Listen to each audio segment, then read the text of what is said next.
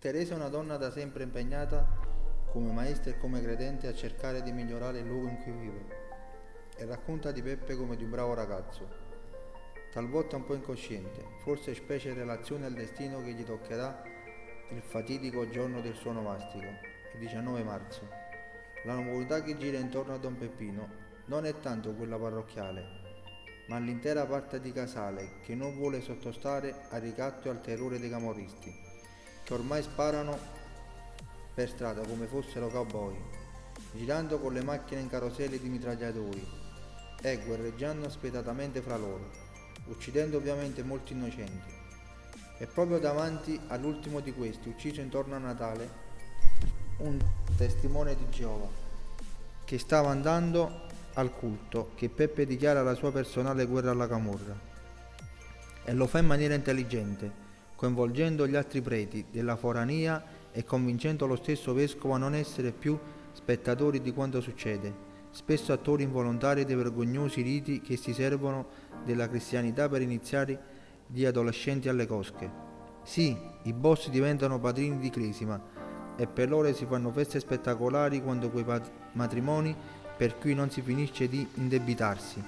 proprio con il sistema che ti organizza tutto, ti trova il padrino che accompagnerà tuo figlio sull'altare come nella mala vita, ma tro- ti troverà anche il ristorante affiliato e i cantanti ovviamente non melodici. Ecco il sacramento che il sacerdote di Casale di Principe ha rifiutato di continuare a celebrare per la criminalità, e questo sgarro è una buona scusa per ulteriori regolamenti di conti e provocazione fra i clan in lotta per il controllo dei movimenti di rifiuti nella terra dei fuochi, ma anche della gestione del territorio, dalla produzione di mozzarella al controllo dei racket su ogni attività, fino alla totale sostituzione della società onesta con quella malata. Al meridione, si sa, il giorno del santo conta quasi più del compleanno, forse anche perché non devi fare lo sforzo di ricordarlo, basta guardare il calendario per sapere a chi fare gli auguri. Perciò a Peppe forse non gli è sembrato strano che qualcuno che non lo conosceva gli si rivolgesse il diciannove marzo, mentre si preparava a fare messa, chiedendogli se fosse lui, sparandogli in faccia senza nemmeno conoscerlo. Da allora sul calendario non dobbiamo solo ricordare il giorno del santo e amaramente identificarlo anche con quello della morte, ma pensare che in onore di Don Peppe Diana il diciannove marzo è un giorno in cui in tutta l'Italia si ricordano le vittime della mafia, quelle che hanno provato a resistere. Per le vittime innocenti abbiamo poi qualche giorno dopo, il ventuno marzo, per ricordare che la mafia uccide non solo chi resiste, ma anche tante strane inconsapevoli, e che la consapevolezza del suo schifo è l'unico strumento che ci può mantenere innocenti, altrimenti diventiamo complici. Teresa da allora ci tiene a portare persone a Casale e a presentare Augusto, il testimone che era a fianco al sacerdote, a far visitare la sacrestia in cui fu ucciso, la sua tomba, a presentare Nato Natale, sindaco all'epoca, tornata ancora oggi per continuare la battaglia anticamorra di sempre.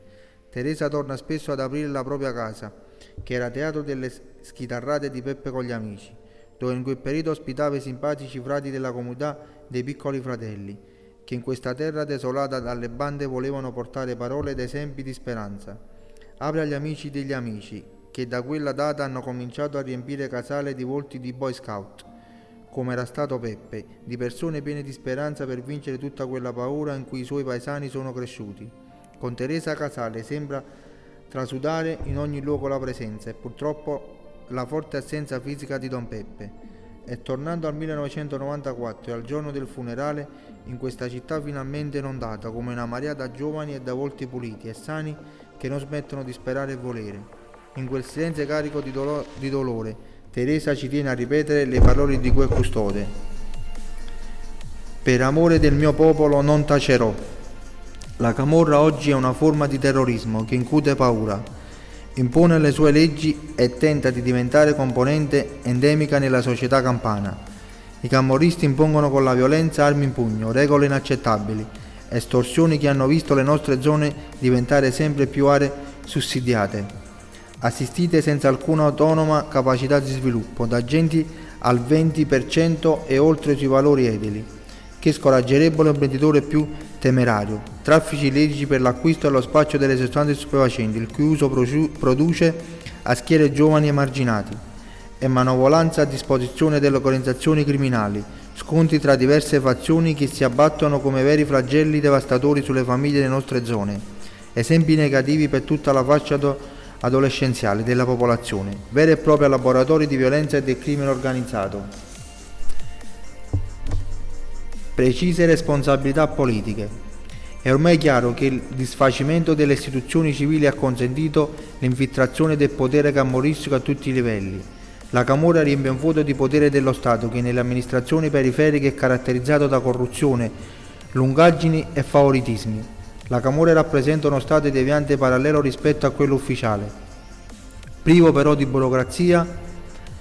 ed intermediari che sono la piaga dello Stato legale.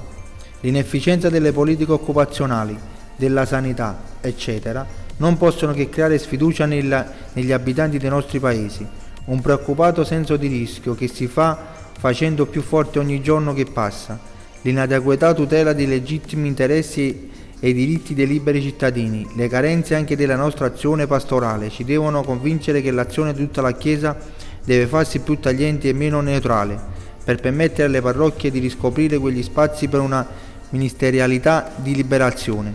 di promozione umana e di servizio. Forse le nostre comunità avranno bisogno di nuovi modelli di comportamento, certamente di realtà, di testimonianze, di esempi per essere credibili.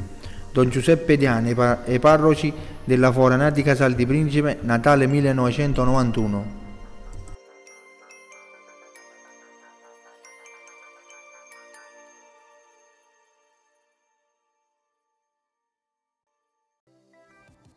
Il mensile è Diversamente Liberi. Lo potete leggere comodamente da casa andando sulla pagina Facebook ed Instagram di Mi Girano le Ruote oppure sul sito w w w punto mi girano le ruote punto i t.